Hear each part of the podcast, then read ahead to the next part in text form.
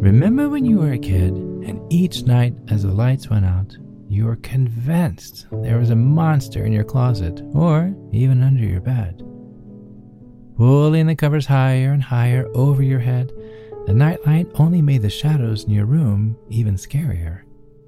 You'd finally fall asleep, and the next day, not a single word mentioned to anyone at breakfast, let alone school, as then all of the kids would think you were just weird. If you did mention to mom or dad, or maybe an older brother or sister, they usually laughed it off dismissively. There's no monsters in your closet. Stop wanting attention. So, you kept it to yourself, night after night, hoping it would just go away. This is what mental illness can feel like scared, alone, uh, ashamed to say anything. Had someone shown you it was okay by checking under the bed before turning out the lights or going to the closet with a flashlight, you would have said, Ooh, thanks. That really helped. Sure, there would still be nights you'd hear bump and freeze, but someone showing you the night before it was okay made it a little easier to fall asleep. But just like monsters under our beds then, no one is wanting to talk about what keeps us up at night now. It's time we stop hiding under the covers and talk about mental health. One out of four people in the United States suffers from a mental disorder. One out of four. Tonight around the dinner table, or next time you hop into an Uber, one of you is more than likely struggling with something that you or they can't just wish away. And this is why the month of May is so important, for May being Mental Health Awareness Month. It's time to talk, and it's time to be aware, but it's also time to start doing something about it. This episode is the first of four in a series surrounding the importance of mental health, as over the next four weeks, I hope to bring awareness to the conversation of what is typically heavy in content, yet light in public discussion. So, without further ado, let's begin. I'm Chad Lawson, and let's calm it down in three, two, one. Let's take a road trip. Not literally, but just come along. Close your eyes as I'd like to walk you through a visual. I'm going to tell you a story. Eyes closed and in a comfy spot, I'd like for you to imagine a friend stopping by unexpectedly.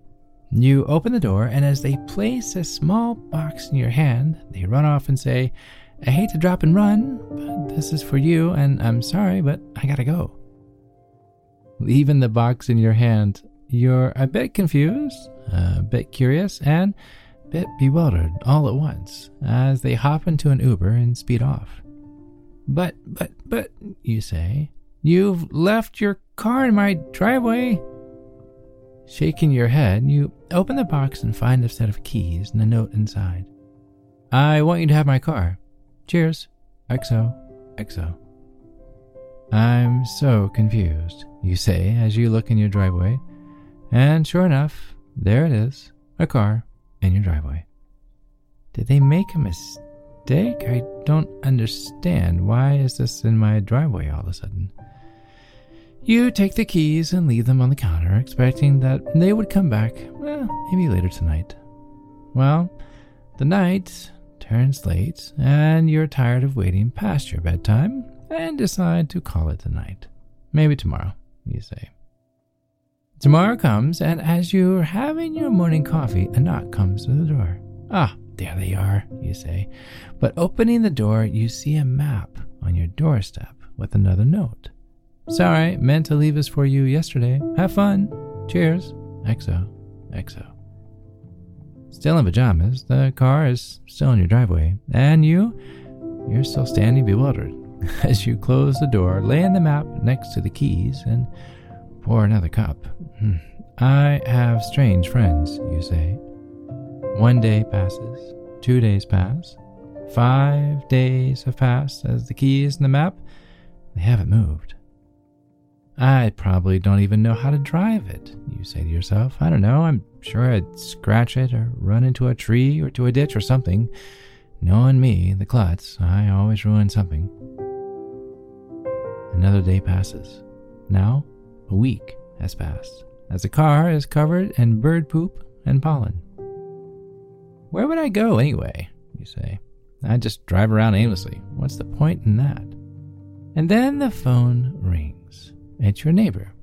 Hey, I'm sorry to bother you, but would you mind dropping me at work if you have a moment? My car is in the shop and I have no way of getting there. Sure, you say, without thinking about it. Thanks, I'll head over. You hang up and you realize that you're still in your pajamas and that the car is blocking your car in the driveway. Ugh, all right, I'll take the new one. Fine, you say. I'm just taking her to work and then back home. I'm not going anywhere else. Hopping in along with your neighbor, you make small talk during the trip until she says, Oh, this is where I work. To your surprise, it was such a short trip, you thought. You were actually enjoying the conversation and the company. Can I pick you up later? You ask. No, I'm good. I got a ride. Thanks, she says as she closes the door. Still parked, you sit for a moment and look around. I don't know, you say to yourself. It was kind of nice. I don't really feel like going home yet, but I don't know where else to go. You decide to stop by the library, as it's been ages since you volunteered there, much less stepped into the place. Walking in, you notice a post asking for part time help. I guess it would give me something to do, you say. Maybe just a few hours, a couple days a week. After a few weeks, and since starting part time at the library, you've noticed the difference in getting out of the house, even just for the little things. The neighbor joins you for a walk twice a week. Thursdays, you hit Trader Joe's, and Sundays are afternoon lunches with the family.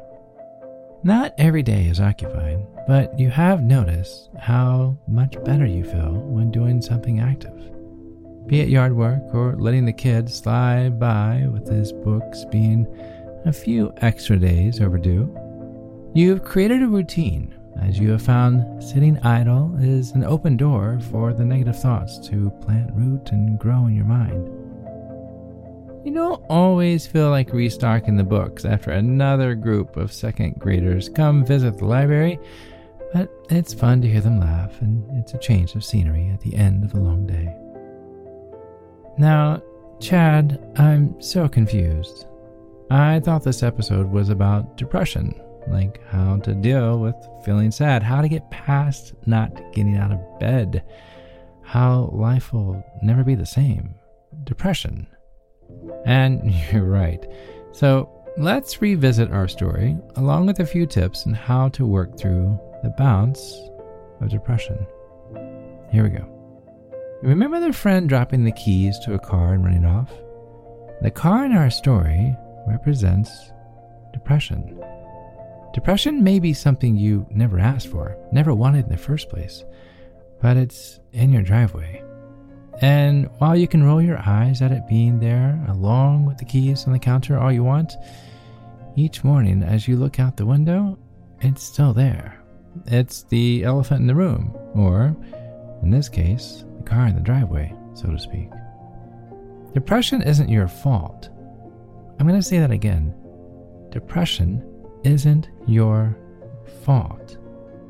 A friend dropping a set of keys and running off as you still have sleep in your eyes was none of your doing.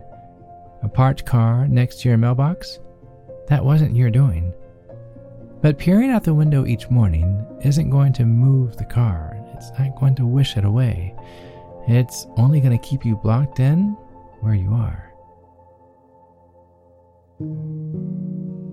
The neighbor calling was the catalyst. The, well, maybe I should start doing something, I guess. I.e., talking to someone. And by someone, I mean someone professional. Someone that will get you on the right path down the road. It took the encouragement of someone else to begin turning the wheels, to initiate moving in a forward direction In psychology lingo, this is called behavioral activation, which is just a fancy way of saying gradually increasing activity to experience more things that make you feel good. I'm paraphrasing that. But getting out and talking to someone, i.e., the neighbor, and then the next step, developing a positive routine. It felt good to get out. It felt good to talk to someone. It felt good to leave your four corners. Staying physically and mentally active keeps you out of the proverbial quicksand of depression. Reliving past moments, constantly feeding thoughts that are negative, isolating yourself from others. Creating routines will help keep such thoughts at bay as you become more confident in yourself and feel accomplished in the activities you've committed to. Depression is overwhelming. It's debilitating. But it doesn't mean you have to poke your head out every morning and sigh at it being there. There's help, proven scientific and medical help to hand you the keys in steering your life in the direction you've wanted to go for so long. I know a cutesy story about a friend dropping the keys to her car will not be the instant fix. I get that. I understand. And that suddenly the dark clouds are just going to roll away. That's not how it works. But my hope is for you to realize, my hope is for you to know that depression, it isn't you. Depression is an illness, just like asthma or diabetes, but it's not your identity there's help for people struggling with asthma and for people with diabetes just as much as there's help for people with depression. This is an illness, but there is help. So please take the time to visit CalmItDownPodcast.com. Scroll to the bottom as you will find numerous professional resources waiting to hand you the keys to living without depression.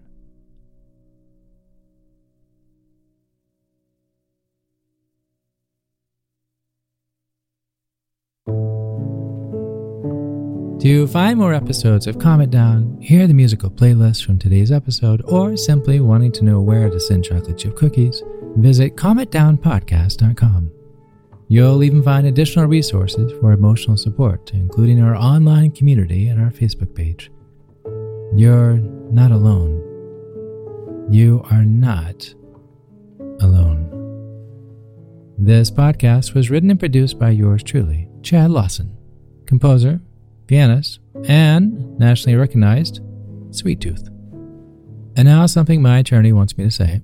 The views, expressions, and techniques in this episode are of my personal opinion and is not intended to, nor should they serve as a substitute for medical advice or diagnosis rendered to you by your individual doctor or other healthcare provider.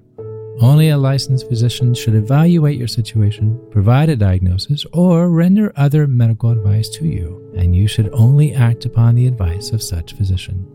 Now, what I like to say I am an extreme empath by nature but my profession is that of a composer and pianist, not a licensed therapist or physician. I hear from thousands of listeners how my music has helped them through various stages of emotional needs, and I simply want to offer this and future podcasts in aiding those needs. To find a list of licensed professionals in your area, please visit calmitdownpodcast.com. And finally, if you've enjoyed today's episode, please leave a review. While it takes less than 60 seconds to do, its impact will last for years to come as every little bit helps in growing the awareness and the importance of emotional health. I'm Chad Lawson, and until next time, be kind to your mind and join me next week as we calm it down.